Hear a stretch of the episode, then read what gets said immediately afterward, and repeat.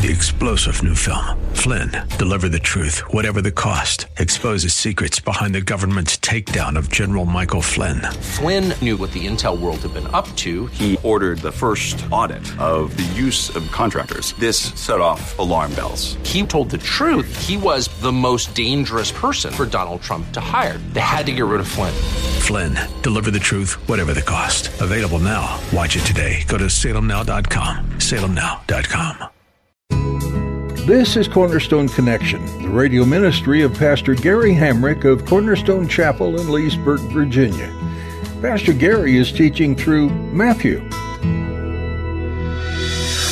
love is calling, listen, truth opens up your eyes. Mercy is waiting for you with every sunrise. The main theme from the Sermon on the Mount is that true followers of Jesus Christ are to be more concerned about the thoughts, attitudes, and motives of their hearts than about external religious performance, which only produces a false righteousness. So we most of you probably wrote that down from last week, but again, that's what Jesus is dealing with here. He's dealing with thoughts and attitudes and motives of the heart. So this stuff cuts deeply.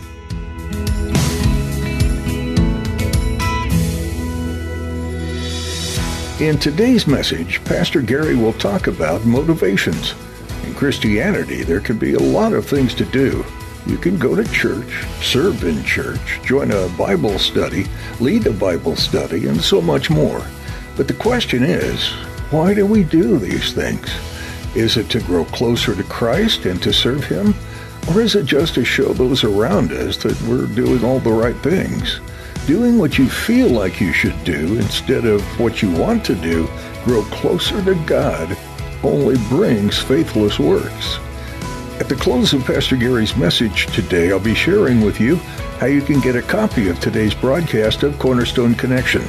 Subscribe to the podcast or get in touch with us. But for now, let's join Pastor Gary in the book of Matthew, chapter 6, with today's edition of Cornerstone Connection. We uh, started looking at the Sermon on the Mount last week. Uh, my uh, goal is to simply just take one chapter a week, and so we started with chapter 5, uh, tonight, chapter 6, Lord willing, next week, chapter 7. This is the longest of any of the recorded sermons that Jesus preached. It is affectionately referred to as the Sermon on the Mount. Uh, this is uh, an actual picture from our last trip uh, to Israel, and uh, this is actually the location where the picture was taken, standing on what is traditionally the, uh, the Mount of Beatitudes. And uh, this may have been very well the location where Jesus delivered this sermon. There's a natural uh, theater in the landscape on the hillside of uh, the Sea of Galilee. This is the northern part of the Sea of Galilee. And um, you, need to imagine yourself here in this scene because uh, even as we get into some of the verses tonight, uh, Jesus is going to use a description of the landscape to uh, bring to bear some of the truth in this teaching as he refers to the birds of the air and the lilies of the field, because it is here on the hillside that uh, lilies grow wild and, and uh, birds as they just kind of flutter about. It's just, uh, you know, an amazing thing to think how Jesus used everyday uh, life to communicate uh, deep spiritual eternal truth. As we kind of place ourselves here in the middle of the Sermon on the Mount, uh, we're here in chapter 6 now, and as I shared with you last week, the main theme from the Sermon on the Mount is that true followers of Jesus Christ are to be more concerned about the thoughts, attitudes, and motives of their hearts than about external religious performance, which only produces a false righteousness. So, we, most of you probably wrote that down from last week, but again, that's what Jesus is dealing with here. He's dealing with thoughts, and attitudes and motives of the heart. So this stuff cuts deeply because, you know, a lot of people can behave in a certain way, uh, but behavior is not always indicative of the heart. People can fake you out by what they do, and it may not really accurately reflect who they are on the inside. And Jesus is uh, teaching us through the Sermon on the Mount that it's not just how you behave, but it's the motivation and the attitudes and the thoughts behind your behavior that God sees and God knows. And we got to get that right. Because if we get our thoughts and our attitudes and our heart right, then our behavior will follow. So God is dealing with the deeper issues of life, thoughts, attitudes, and heart issues.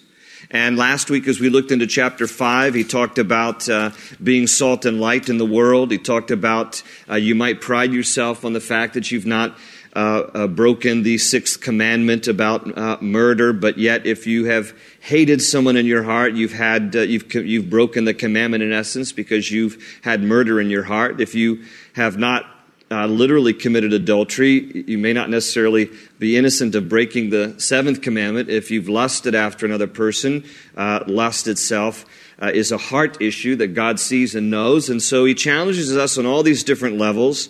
And then we get here to chapter 6.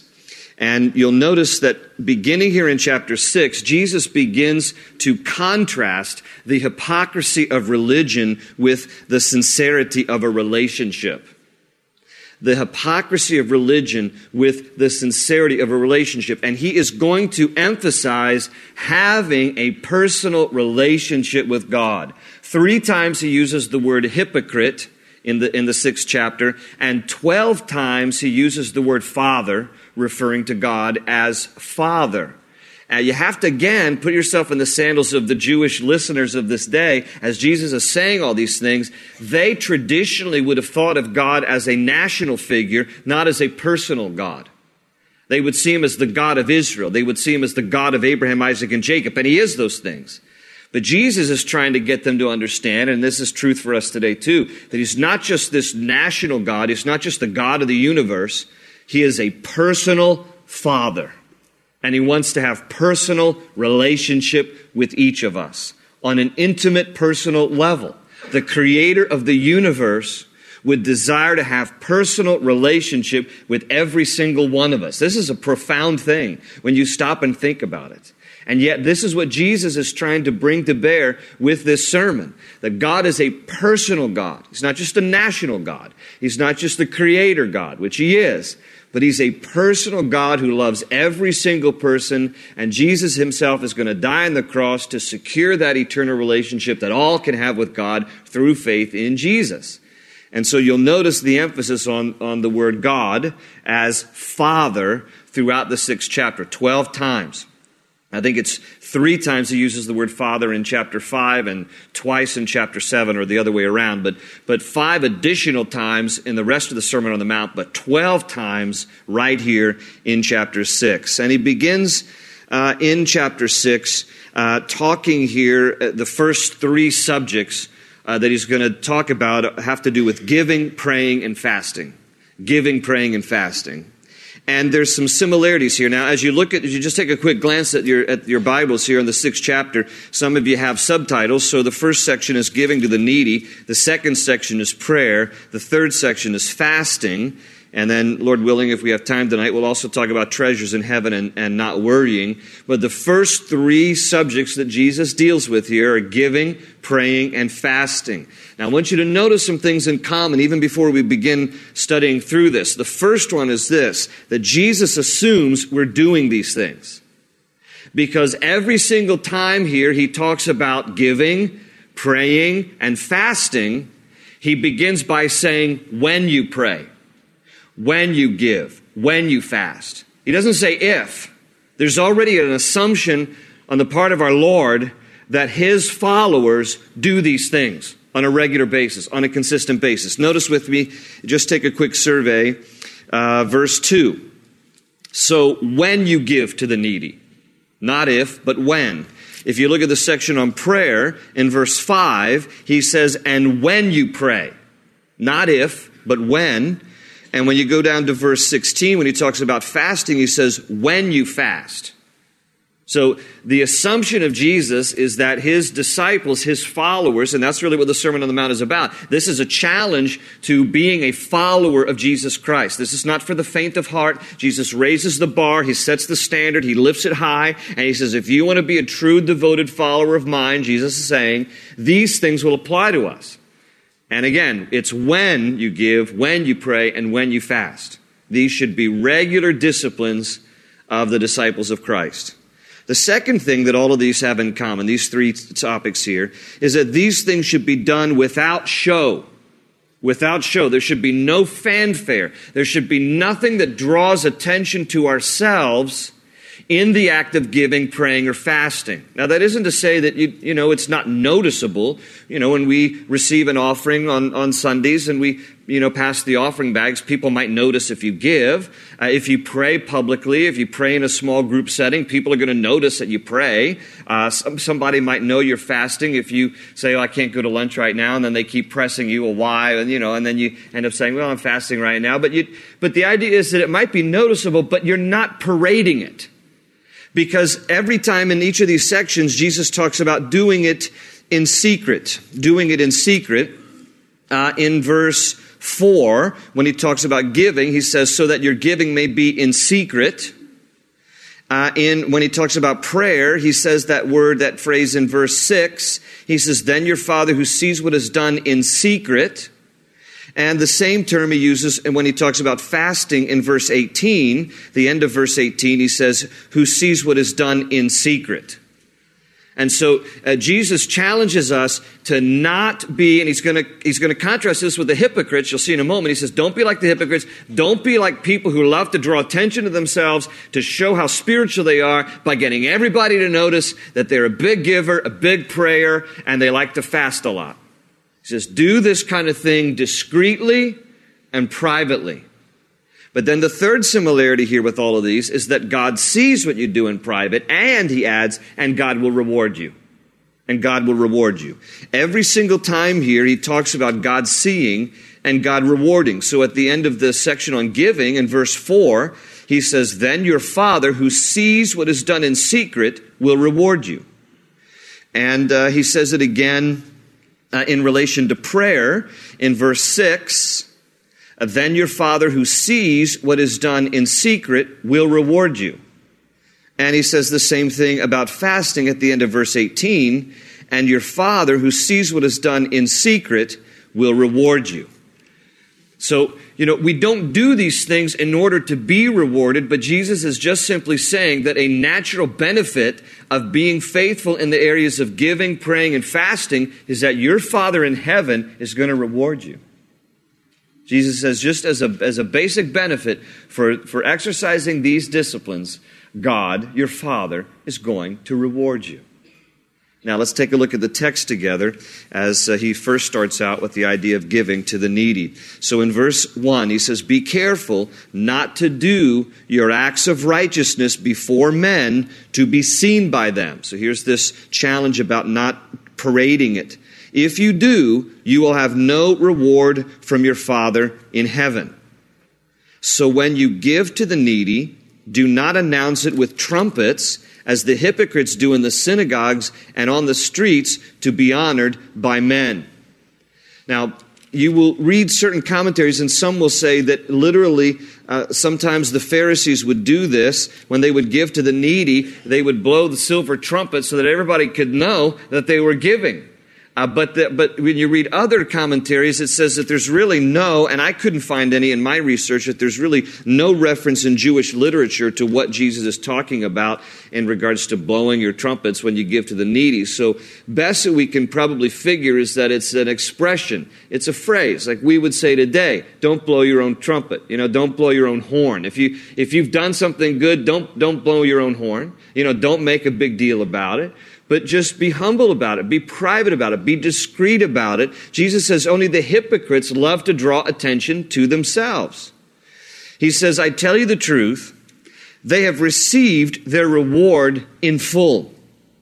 But when you give to the needy, again, not if, but when you give, when you're generous, do not let your left hand know what your right hand is doing, so that your giving may be in secret and then your Father who sees what is done in secret will reward you.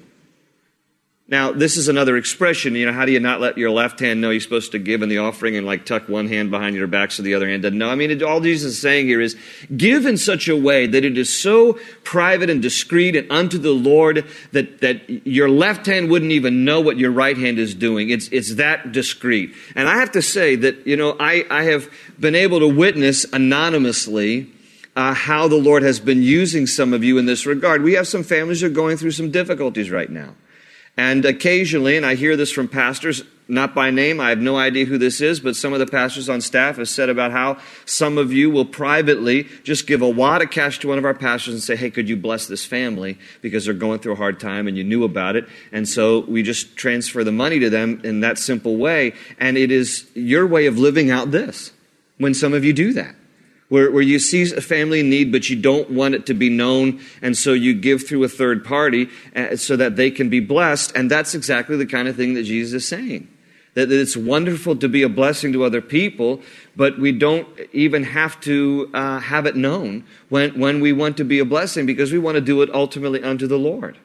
And uh, it's, it's, you know, sometimes if you've practiced this kind of thing, you know what kind of a thrill it is because you just want to bless somebody. You don't ever want them to know. And so you just give it anonymously. You send it in the mail. You just do something that blesses other people. And this is the kind of thing that God sees and that God rewards. And it's also noteworthy that in verse 4, when Jesus ends this section, he says, So that your giving may be in secret, then your Father, the word your in the Greek is singular. Now he's speaking to, uh, you know, we don't know how many, he doesn't say how many people, but, but there's a great number of people who have gathered here as he teaches this Sermon on the Mount, and yet he personalizes this. And again, he takes the concept of God as being big and creator and national God, and he makes it very personal and he makes it singular. He says, Then your personal Father in heaven. Just, just hear how relational that is. Your Father in heaven. They would not typically in those days have referred to God as Father. They, they would not, even out of respect, even today, Jews out of respect for God do not even use his proper name. They will say in Hebrew, Hashem, which just means the name. We don't even want to say his proper name because we don't want to dishonor his name. And Jesus is saying here, referred to him as Father, Abba. He's your daddy in heaven. And I don't mean that in a disrespectful way. I mean that in a personal, relational way is the way that Jesus intended. That He is our Abba. He is our Father who loves us and wants relationship with us. And Jesus takes us and He makes it very personal. He says, then your singular, personal Father in heaven who sees what is done in secret will reward you. Then Jesus speaks here in this section of prayer. Now, prayer is important. Historically, uh, prayer was something that the Jews practiced as a ritual. And to some degree, in all honesty, uh, they still do today. Now, let me just give a little uh, background on the subject of prayer before we launch into what Jesus says so that it'll give you some perspective on this. Uh, in Deuteronomy chapter 6, you can either turn there or just listen, but in Deuteronomy chapter 6, uh, the Lord um, establishes some significance on, um, on knowing the Word of God and uh, in prayer. Uh, because in Deuteronomy chapter 6, this is a section known uh, to the Jews as the Great Shema. Uh, Shema means to hear. And there is a prayer out of Deuteronomy 6 4 uh, that, that uh, the Jews will recite on a regular basis Hear, O Israel, the Lord our God, the Lord is one. Shema Israel, Adonai Elohenu, Adonai Echad. The Lord is one, but He's our God who is one. And then the Lord says in Deuteronomy 6 5, Love the Lord your God with all your heart and with all your soul and with all your strength. These commandments that I give you today are to be upon your hearts. Impress them on your children. Talk about them when you sit at home and when you walk along the road, when you lie down and when you get up. Now just retain that. When you lie down and when you get up, tie them as symbols on your hands and bind them on your foreheads, write them on the doorframes of your houses and on your gates. Now, when the Lord gave this instruction here in Deuteronomy 6, the Jews began to take this very literally, so that prayer then took on the, a time of twice a day, because the Lord says here about uh, when you lie down and when you get up. So originally, the Jews practiced a regular time of prayer twice a day before 9 a.m. in the morning and before 9 p.m. at night. When you get up and when you lie down. 9 a.m., before 9 a.m., and before 9 p.m., twice a day. They also took the other section literally, where God says, tie them as symbols on your hands and bind them on your foreheads, write them on the doorframes of your houses and on your gates. And uh, so even today, uh, you will find when uh, Orthodox Jews will pray that they will literally tie these boxes around their forehead called phylacteries, and they will uh, tie leather straps around their arms uh, to to take literally that passage from Deuteronomy 6. In fact, here's a picture of uh, a soldier of the IDF, the Israeli Defense Force, as he's in his time of prayer. And you see the box that is tied on his forehead. He has another box on his arm, and he has the leather, the leather straps that are tied tightly on his arm. And this is the way that they remind themselves literally of Deuteronomy 6. And in those boxes on the forehead and on his arm are passages of Scripture, uh, mainly from Deuteronomy 6 and Deuteronomy 11 and Numbers chapter 15 that are, that are rolled up, little tiny verses, passages of scripture in those boxes, and they take this literally that they are to bind them on their forehead and on their arms. Uh, did Jesus mean this? Or rather, did the law mean it as literally as uh, they practice it today? Well, uh, Jesus actually rebukes some of this in Matthew 23 5 when he talks about the showiness. And I'm not saying this guy's trying to be showy. I'm just saying that in Jesus' day, when they would do this, they would do it with wrong motives because Jesus rebuked them in their hearts. And he said in Matthew 23 5, everything they do is done for men to see. They make their phylacteries wide and the tassels on their garments long. Now, in the ancient, in the ancient culture, the tassels on, on their garments were tassels to remind them to pray, and they made them extra long as if to indicate that they are uh, uh people who give uh, extra time in prayer. And they would make their boxes really, you know, I, when Jesus rebukes them like this, I begin to envision like a bread box, you know, tied to somebody's head, and it's really heavy and you're walking around. But you want people to know that you pray. And so they're doing this kind of thing, and Jesus rebukes them in Matthew 23 5. He says, You're doing this to be seen by men.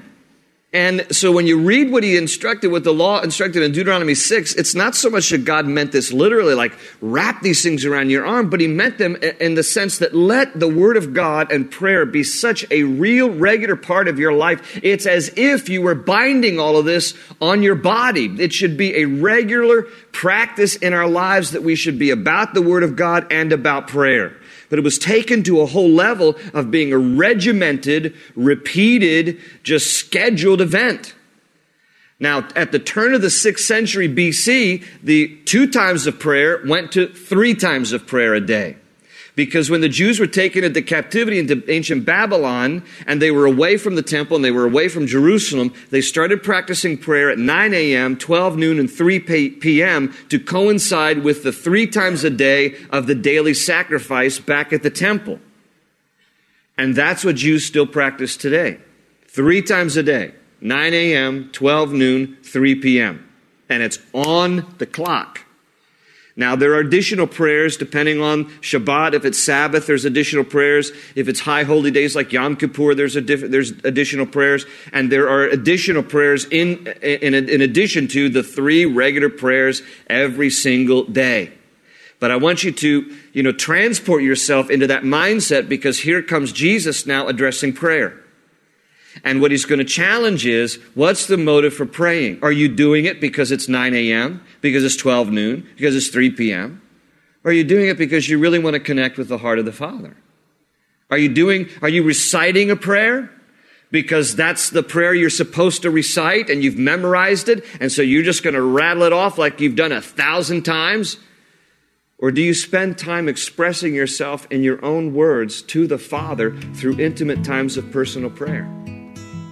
Now you'll notice within this section of prayer is what we call the Lord's Prayer. And even in some of our traditions, we've turned a model of prayer into a repetitive prayer.